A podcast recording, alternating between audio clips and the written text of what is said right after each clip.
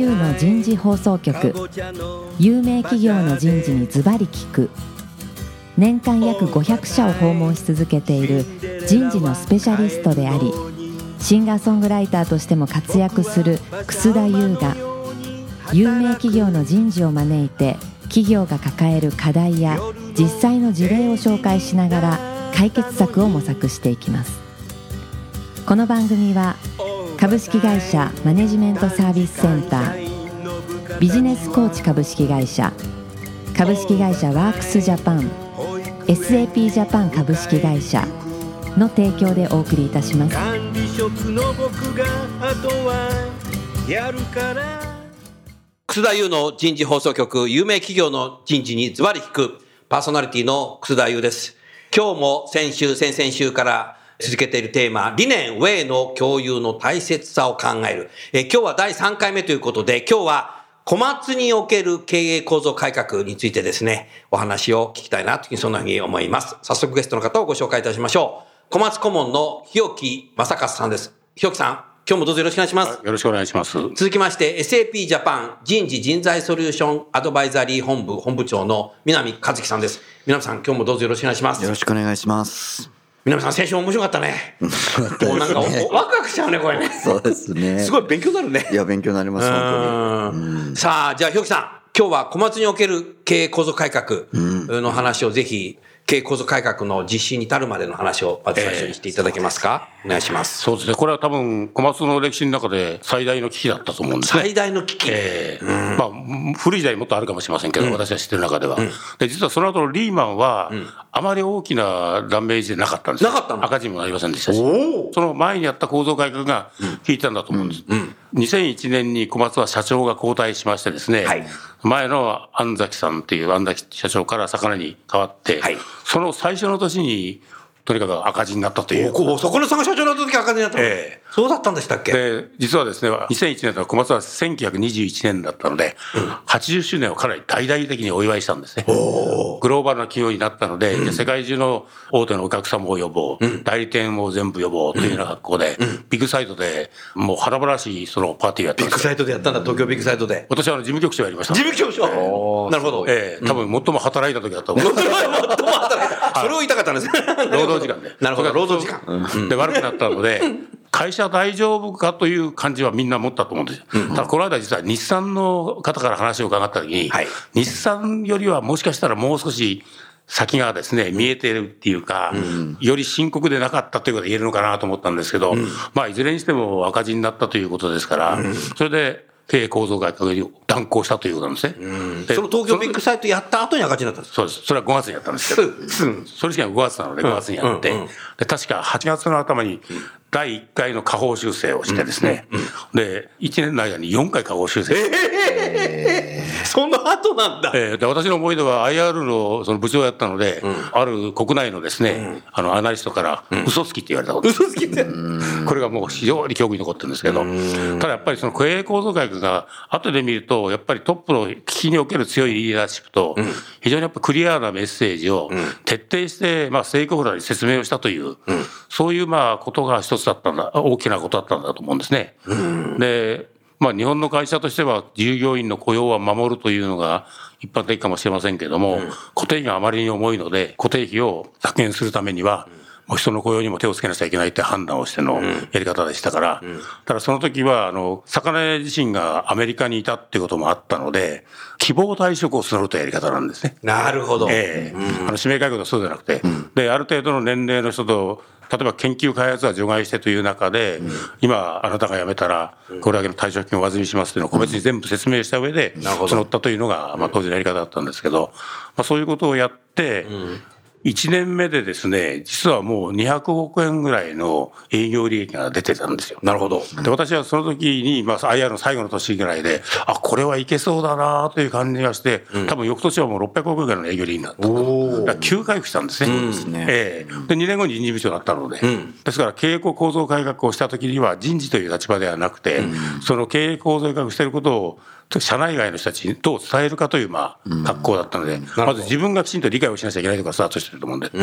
でも結論から言うと、やっぱり危機の時のぶれないトップというのを、やっぱりその時、まあ、自分の目の前で見たような感じがしたので、多分私たちもそういう中で大丈夫かなと言いながら社長が説明してるよね。じゃあそれをなんとか理解をして、じゃあ社長についていこうじゃないかという、そういうこう心理のですね、サイクルになったんじゃないかと思うんですよね。石岡さん、その、そもそもその赤字になったよ要因っていうのは今思い出すと何だったんですか？あ、固定費の重さだと思いますね。固定費の重さ。ええだから、あの、ある意味で儲からない会社だったんですね。そうなんだ。ええで、2001年の時にたまたま有名なグラフを作ったんですが、コンペティターと比べると、営業利益率が6ポイント低いと。ところが固定比率が6ポイント高いという、その頃だったので、そうだったんだ。誰の目にも、じゃあ固定費を6ポイント下げれば、営業利益率は6ポイント上がるよねということになりますよね。うんそうですね。まあ、それをまさに魚が経営の見える化で見える化すれば、やっぱり手立てが分かるんだというんですよ。そういうことが分かるんだということで、もう徹底して説明をしたといさんすごいね。ええ私も、それはすごいと思います。あの、見てるとですね、同じことをいろんな人に説明するわけですから、ギリシャの映画でやっぱ旅芸人の一さんみたいな、ええ本当、申し訳ないなと思いながら見たこともあるんですね。だけどやっぱりそういうことが、こう、そうしたんだと思いますね。売れないトップをやっぱり自分の目の前で見たっていう感じじゃないですか。決して、あの、偶像化するっていうつもりじゃないんですけど、はい売れずに決めたことはきちんと有言実行するという、一つのやっぱり危機のリーダーを見たっていうような感じですかね。なるほどな。南さんすごいね。実はこの構造改革って海外は全然その拉致外で、ももちろん海外で問題のところはそれでやってるんですけど、このプログラムは基本的には日本で、国内。えー国内でやったと。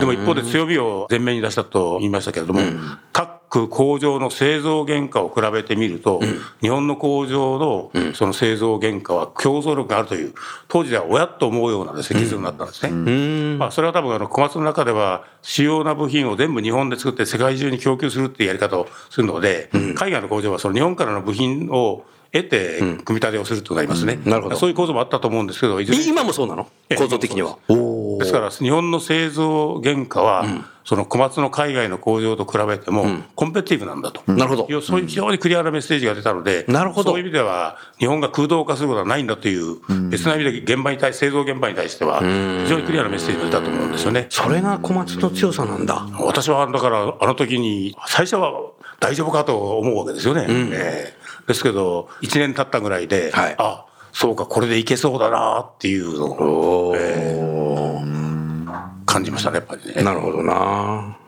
でそこで固定費を徹底して抑えたので、はいリーマンショックの時にやっぱり落ちるんですけど、赤字にはならなかったんですよ。ええ結構多くの会社が赤字になったと思うんですけど、あなりましたよねええ私はあの時単純に試算すると7%以上の経常利益を持ってないと、リーマンで大体6、7%みんな落ちてるんですよね。だから赤字になった会社があるんですけど、あの時点で10%超える利益率になってました。なってたから。ええなるほど確か7、8%まで落ちたのかなそんな感じでしたけどね。だからリーマンの場合は他の会社から比べると、社員として我々が危機意識を強くしたというような感じじゃなかったと思いますね。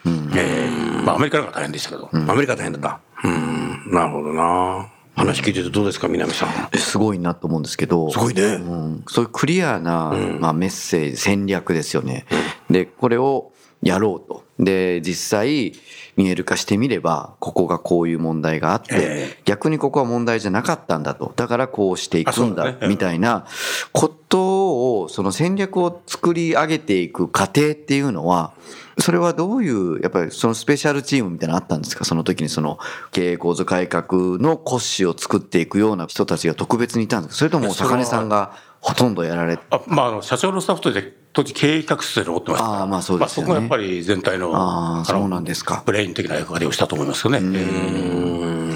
やっぱり経営企画室の果たした役割っていうのは結構あ大きいかも大ねきいってことですえね。え。あとまあ私も使えた中では、こういう資料を作ってみろみたいなことで、データを取ってみろっていうようなことを言われますとね、そのデータは結構ですね、今申し上げたような、先ほどの6ポイントの差のようなことも含めると、あ、そうか、こういう現象だったのかってことなんですよね。ええまあ、もともとデータをで物を言えっていう会社ですから、そうするとデータをビジブルにしていくと、そこでやっぱり問題点が見えてくると。そうすると打ち手が見えるよねっていうような論理の流れになったと思いますね。ええだから非常にファクトで物を言えという会社と数字で物を言えですね。自分たちで、例えばこう叱られる、諌められるのは、何々だそうですっていうのは通らない会社。何々そうですってダメやな。見てきたのかっていうわけです。なるほど。だから見てこなくても見てきたら不良しなくちゃいけないから。また言葉が出たけど。でも、それいい、あれ、ありがちだよね。そうですねえーだから何々だと、そう何々ですね。だからその推測で物を言うやつですか。そういうのはよくやりますね。ええなるほどで特に人事なんて数字で言ってね、あるようでないじゃないですか。よく人事は数字で物を言えないという言われましたけど、なるほどまあことが大事だなっていうことでしたかね、あの時。ええなるほどな結構でも、人事も試されたね。そうですね。えーまあ、私はですから、その2年間は、候補外を見てたので、でその後今度は良くなった時に人事部長になったから、なるほどなるほど。えーだから今度は前、その2年間のいろいろとした問題を逆に改善できるんですか、そういうこともやったという時期だったと思うんですけどね。えーでも、すごい乗り越えたね。そうですそう。すごい短期間ですよね。ええ。あの、2001年からですね、このなってから、ずーっと、とにかく利益が右肩上がり今も？ええ。いやいや、あの、魚抜いた6年。あ、魚屋さんがいた6まあ年間。でもあの V 字回復ってそう。ねあー。V 字回復ね。すごいね。で。もその2年間こう上がっていってで人事になられたじゃないですか日置さんが。ええ。でやっぱりそこででも結構ダメージがあったと思うんですよね。社員の方々の中での雰囲気とかえ会社に対するその関係であったりだとかっていうことってまあ前とはちょっと違うっていうのが多分実感として終わりになったと思うんですけど。社員の方々、まあ、どこを問題だなってまず思われて、どういうふうにこう、コミュニケーションしていこうかなって、就任された時に思ったのかなって、ちょっと思うんあですけど。のまず小松ウェイのそのトップマネジメントの中にですね、えトップが社員とコミュニケーションを取れって書いてあるんですよ。はあええ直接ね。なるほど。代理じゃないぞと。自分の言葉でやれというような学校でですね。なるほど。それはもう、魚が社長として、その前からもちろんやってるんですけど、とにかく、愚直にというよりは徹底してやりましたから、えーそういうことで良くなっても当然続けますよね。なるほど。で良くなると当然トップは手を引いて、そうですね。みんなに任せるよって話になるし、まさに小松湯はその歯止めとしてですね、じゃあ改めて会社が回復したので、うちの会社の強みをそういう意味では整理してみようっていう動きになってきたと。だからやっぱり危機の時はトップがそのそういう意味では徹底してみるけれども、あとは任せるよっていう、そのスタンスも結構クリアでしたね。ええだから仕事してても任されてる感があるんですよね。なるほど。ええなるほど。なるほど、なるほど。だからそういう意味でトップの顔っていうのは、危機と、まあ、平時とは言いませんけども、使い分けっていうんですかね。そういうのが必要なのかな。平時の使い分けうんそうですねええで、逆に平時の時に危機意識を持てと言っても、それはかなり難しいことだ難しいそれは難しいよえね。なるほどね。あと、まあ、よく言われたのは、とにかくや分かりやすい言葉で繰り返し説明しないと、社員が分からないぞということなので、変に、例えばですね、ドラフトを変えたりするとですね、結構叱られるんですよ。なるほど。なんでこんな特別な言葉を入れるんだとか、あ同じ言葉でいいんだというような話なんで、経営方針も意外に変わらないんですよ。毎年同じことが出てくると。であとはそれみんなで考えるってやつになってくるんですよね。なるほどね。社員は普通の人だからね。そうですよね。なるほどう。ん。まあ、平時にでも、任せ、日置さんにある程度やっぱ任せてっていうところもやっぱ最初にあった坂根さんと日置さんのやっぱ関係というか信頼関係だったり、そういうのもすごくあるんでしょうね。やっぱ坂根さんの思ってることとか分かってるっていう。ただそれはですね、あの、結局人間関係というよりは、やっぱ組織としてやってると思いますよ。なるほど。えーだから特別なそういうですね、関係ではない。そうなんですねただ私にとってでは、そういう前に関係があったことが、より楽だと。つまりこういうことをですね、あの、例えば言っても、大丈夫だなという安堵感のその確率が高いわけですよね。えーだから、坂根さんにとっても、日置さんが人事部長でよかったんだよね、これ。まあ、そそれは聞いて本人に生きてみなきゃいけない。いや、結果的にそうだと思いますよ。でも突然突然人事部長やれアとやったんですよメリカでね、信頼関係ができてたっていうのがあるんですよ、まあそうですかね。だから今度聞いてみますか。聞いてますかねこの番組聞いてるかな？あんまり。うん、絶対そうだと思いますね。うんなるほどな。なるほど。でも、成果が出たっていうのはすごいね。そうですね。ええ人件費の重さは間違いなかったわけですね。なるほど。日本の会社っていうか、まあ、私たちも雇用を守るという当然前提で考えると、そうですね。いろんな会社を作って、社員の雇用を守るような部分がありますね。例えば、本来だったら印刷なんて外に任せた方がいいけど、社内に取り入れようとかですね。警備保障の会社を持ってましたから、警備保障の会社を持ってたんですね。そうすると、例えば人件費比べると、町の警備保障をやってる人たちって、小松の社員の給与の半分ぐらいなんですよね。あ、そうなんですえか。ー当時ね、そうすると、そのことはもう、まあ、別な会社に任せればいいっていうことになりますよね。えーまあ、そういうことも含めての、まあ、雇用の問題がありましたから、そこがきれいになって、そのまず人件費が減りました、それから市場はですねまず中国が伸びてそうだね。鉱山機械が急成長したという時期があったんですね。なるほど。ええ。だからそういうこう両方がうまくいってなったので、だからそういうこう状況を見てるとその2001年で2年目だ2003年の初めぐらいからあこれはこのままいきそうだねという、だから V 字回復ってあそこまでいくとは思いませんでしたね。なるほどね。なるほどね。うん。もう一緒にして選択肢集中したってことだね。そうです。あの、実は、電子金属というですね、二、つ目の柱を電子材料の会社が持ったんですよね。で、これがやっぱり、当時は本業会議という言い方だったり、選択と集中だったりしたんですが、まあ、そこでも象徴的な言葉があったのは、元気で働く勘が電子材料で働かないよねっていうのは、当時の社長の魚が言ってですね、それであの結局売却するを決断するんですけどね。ええ。それで、この間、あの、南さんが言われた多角化に SAP 社は行きましたけど、私どもは逆に選択と集中をして、機械の領領域ですね、建設機械と産業機械がありますから、その機械の関係のところに集中していく。集中していったんだね。ええというまあ路線を取ったと思う。はい。なるほどな。その機械と関連のあるところは、当然、その M&A ありきなんですけども、それ以外の全く別なところにはもう行かない。行かない。というまあメッセージになったと思います。でもその V 字回復にしたことやって、今もね、すごいもんね。そうですね。頑張ってますよね。いや、あの、会社を辞めた後に、いい会社にいましたねって言われるのは、やっぱありがたいですよね。なるほど。そうでない例がありますからね。そうじゃないことが多いね、最近。えなるほどね。もう会社辞めたら会社なくなっちゃった人もいるんだよ。そうね。ちょっとね番組的に言っていいかどうかわかんないけど。でもそれ事実。うん。それは素晴らしいね。そうですよね。あやっぱりその時固定費を徹底してこうコントロールするっていう、だから成長とコストは分離するんだったらそうですね、成長したらコストも増えていいんだじゃなくて、その中で分かって考えて、コストは徹底的にコントロールすべきだという、そういうまあやり方になったので、そこが抑えられればやっぱり成長した分だけ利益として出てくるというような、そういうロジックになったと思いますね。ーなるほどね。面白いね。そうですね。採用とかはなんか変えたりしたんですか、その時は。いやいや、あの、面白い話採用はし続けましたね。ああ、そうなんですね。ええただ、当然数はね、やらせたなったと思いますけど、ああ、でもやっぱりちゃんと続けて。続けてんだ。それはまあそのそういうことの前にやっぱり継続採用しようという発想はありましたので、まあ経済経営構成学やった時に確かにゼロにするっていう意見がなかったと思いませんけども、採用は減らしても続けたということ。ですね。でもその人たちが今ね、もう中間になってきてるわけだからね。そうですね、考えてみ。ね。うん。やっぱりね、ええ。がね。2001年ですから考えたら17年でしょ？そうそう当然若手の課長さんたちが課長さんがいっぱいいますよね。みんな課長になってますよね。ええそう誰か一人が会社大丈夫か心配したという話をしてましたけど、魚が入った時がそのキャタピラーというコンペティターが日本に来て、あのジョイントベンチャーをするぞという時で、かあの小松は潰れるかもしれないという三菱さんとのねえ、えジョイベンでね。で私たまたまこれはあのエピソードなんですけど、行きつけの床屋にまさにその2001年に入ったこのお父さんがいましてね、ほう。ええ。それで息子が入った一緒に俺は心配したんだって話いただきました。面白い話。そうなんだ。ええだから僕らも潰れてしまうかもしれないっていうのは個人的にはそこまでないかもしれないけど、会社は大丈夫なのかって、そういうあの危機感も個人的に持ったと思うんですけど持った、1年経った時にもう大丈夫だなって感じがしました。要するに翌年のビジネスプランができてきた時に黒字になるということでいけるぞとうん、これはいけるなという感じですかね。だから本当にいけるだったら2年目ですね。えこれだったら多分大丈夫。ただあそこまでこういくとは思わなかったです。建設機械のように強いね、この会社いや、は。本当。馬力があるね。まあそういう評価もね、いただいてるのはありがたいと思いますね。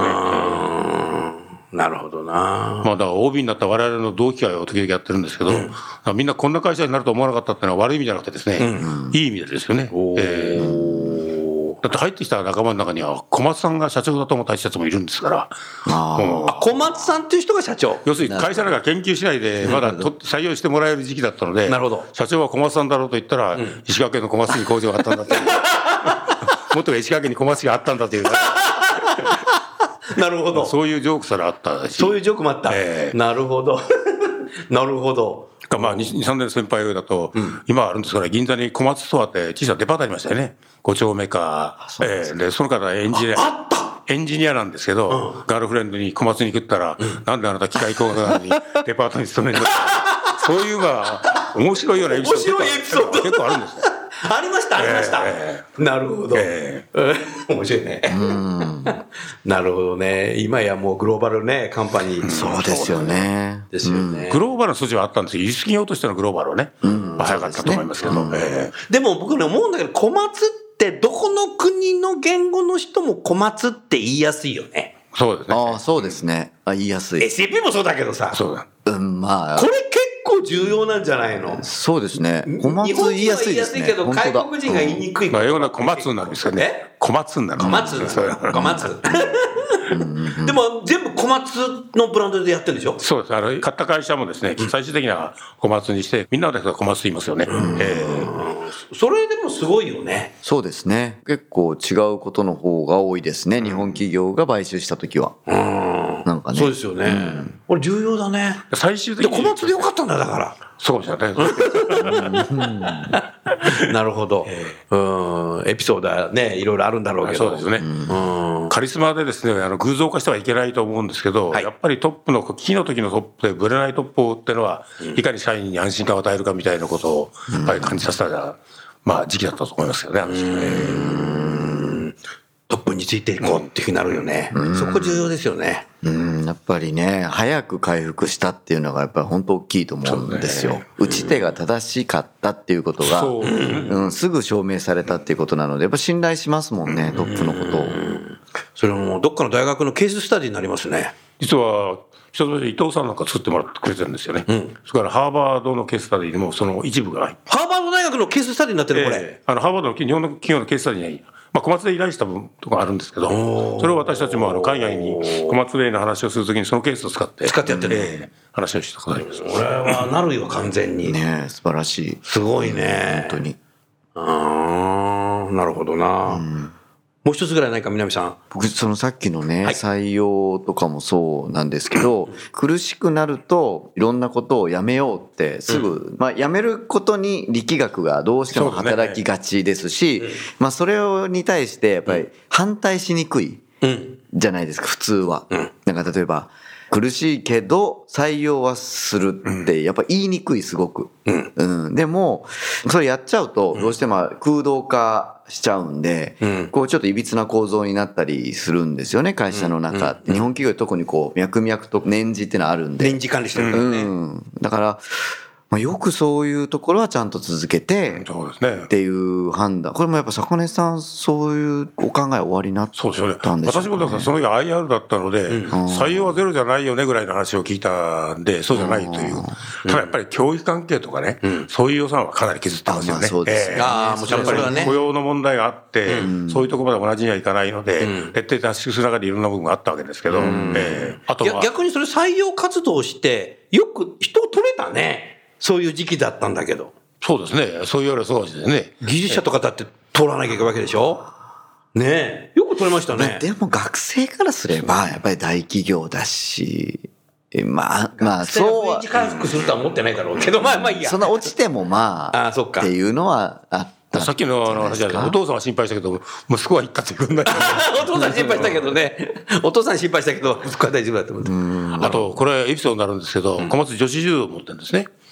女子柔道部が。女子柔道部持ってる。1991年です。設立からもう20年やってんだ。近くなるわけですけど、その女子柔道部も会談した、いや、やめたらどうかって話は出ないわけじゃないと思うんですよ。それも実は続いてるんですよ。それもすごいんですよね。それがすごいね。日本企業そういうスポーツのやつは全部ついねやめちゃうよね。まあ、坂根さんが実はその女子柔道を作る発案者と聞いてるので、なるほどだから、坂根さん自身が続けるとやっぱり言ったそうです。じゃあ、その辺のメリハリは僕はやっぱ面白いそうそうそう。うんですね。面白いねそこはね、僕も今思ってるんですよ。今もやってるもちろんもちろん。これは世界選手権で一人、あの金メダル取ったっていう。えそうなんだ。そうなんえすごいね。あえで OB も、我々も結構応援に行ってるんですけどね。ええ結構 OB の人たちがいまだに応援に来てますよ。あ。ああ、なるほどな。だから、全容を私たちもですね、深くインボルブしたいんじゃなくて、こう、スポークスパーソンとして外に話す分は関与してるわけですけども、やっぱりいろんなところでですね、メリハリですけど、一律全部とかそういうことはなかったと思う。いや、それ本当にすごいと思うんですよ、ね。私もですが、後で考えるね。でその決断力がすごいよね。すごい。いや、海外だともう一気にやめますよ。やめますよねやめるね一旦やめるよね一旦やめます。うん。うん。これすごいね。うん。うん、それ本当すごいですね。それをやめなくても V 字回復するっていうのはまたすごい。うん、そうですね。だからやめるところとやめないところの、その判断基準みたいな、やっぱりそれでも坂根さんのもしかしたら天性のなんかこう、あんのかもしれないですよね。勘というか、勘って言ったら失礼ですけど、感覚みたいなのはね。まあ、私とかでジョークで言われたのは、俺は勝負師なんだと。俺は勝負師？だから判断を決断できるんだけど、お前は勝負師じゃないからできないみたいに。そういう会話してたんですか？判断するだけだと。決断しないと。すごいな確かに勝負師は決断だもんな。少ない材料ですけど決断しなきゃいけないそうですね。未来が見えない中で。それはやっでもね、日本の大企業の方、幹部になる方ってね、やっぱり優秀なんですよ。だからね、判断力の目利きが高い。なるほど。でも決断できない人多いね。勝負師じゃないんだ、みんな。まあ僕僕はその勝負嫌いなので 勝負って。坂根さん勝負師なんだ。そういうとこあった。うーん、なるほど。これも面白いね。決断力ってなかなか確かに。作るの難しいよねうんそう。決断力とはっていうのを勉強してもさ、ふんで終わっちゃうもんな。そうですね。判断ってこうロジカルにちゃんとね、分析できる中で、まあそれは64なのか59、41、ね、51、49なのかで判断する。そうそう。でも決断は多分そういうこととはまたちょっと違違うよねう要素がありますよね要。するにこう材料全部集めなくてもその決断できるっていう力は人によって違うんだと思うんですよね。うんだからよっぽど V 字回復するってことが分かって、いやーそれもないのかな。だから多分決断したらそれが正しくなるように頑張るんじゃないですか？むしろ。なるほど。うん。だからもう意地でも、意地でも。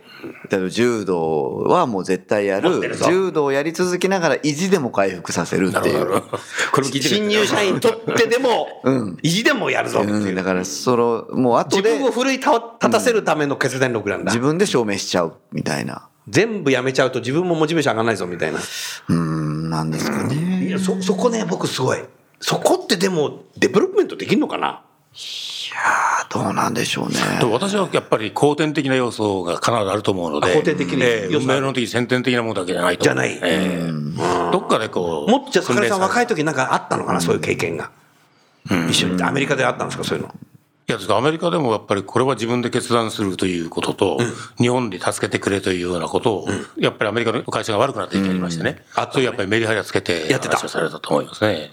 あんまりこう、偶話化しちゃいけないんですけど、そういう感じのところがあるんで、全然別なところでですね、小松のビジネスリーダーの教育か何かで、イノベーションの時には、おイノベーション、まあアイデアを潰さない上司として、理想的なスタイルはどういうことかっていう、まあ雑談みたいな話になった時に、はい俺が責任持つから、お前やれよっていうのが、小松のそのみんなの議論の中では理想上司的な上司なんですよ。なるほど。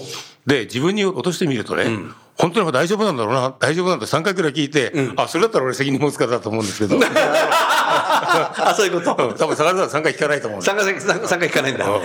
ひよきさんは参加聞くんだ。本当大丈夫なんだろうだわかりやすいね。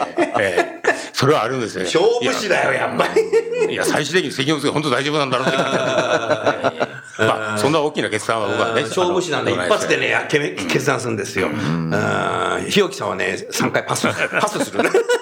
パスみたいな。なるほど。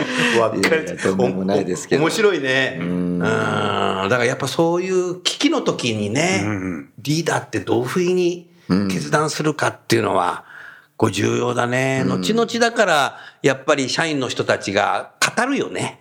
あその時こうだった。そうなんですね。ね柔道やめなかったよねとかさ、柔道やってる人だけだ、じゃあだけじゃないんだよ。社員の人たちみんながそれ言うんですよ。今こうやって、ひよきさんが語ってるのと一緒で、そこが一緒になって乗り越えたっていうことも。残ってくんだよね。うんだから決断力みたいなことってやっぱ経験でしかやっぱ補えないような気が経験でね。します、その決断もやっぱり大きさってあるじゃないですか、そのインパクトの大きさっていうのが、で最初は小さいことをそれでも先が見えない中で決断してやってみてそれを成功させるにはどう振る舞えばいいんだなみたいなのがちょっとずつやっぱ分かってくるものだと思うんですよね。だからやっぱこ勉強でどうこうなるというよりかは経験していく中でだんだんと受け止められるようになっていくような感じがしますよね。だからそういう経験をなるべくさせるっていうことはすごく大事なことかもしれないですね。決断力のあるリーダーを育てるには。う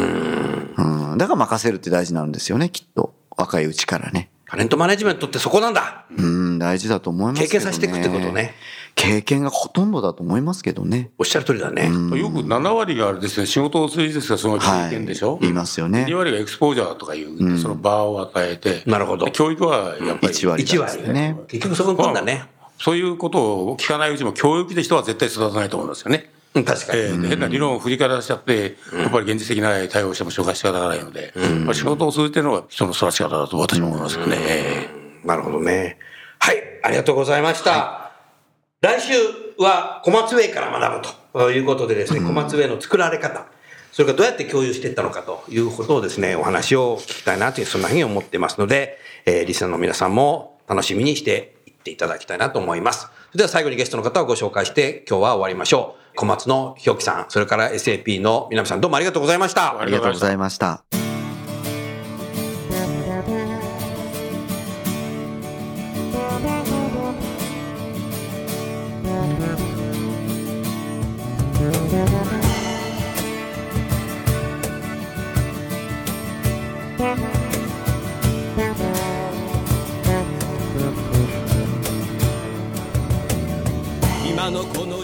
話はいかがでしたか？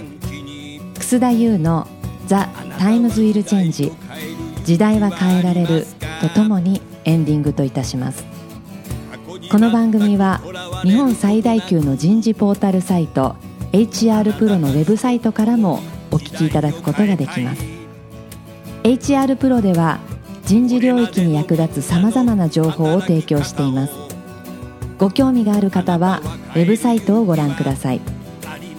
この番組は企業の人材戦略人材育成のプロフェッショナルカンパニー株式会社マネジメントサービスセンター人と組織の生産性を高めるビジネスコーチ株式会社企業の人材採用支援キャリア支援を通じて人と企業の持続的な成長と価値創造に貢献する株式会社ワークスジャパン。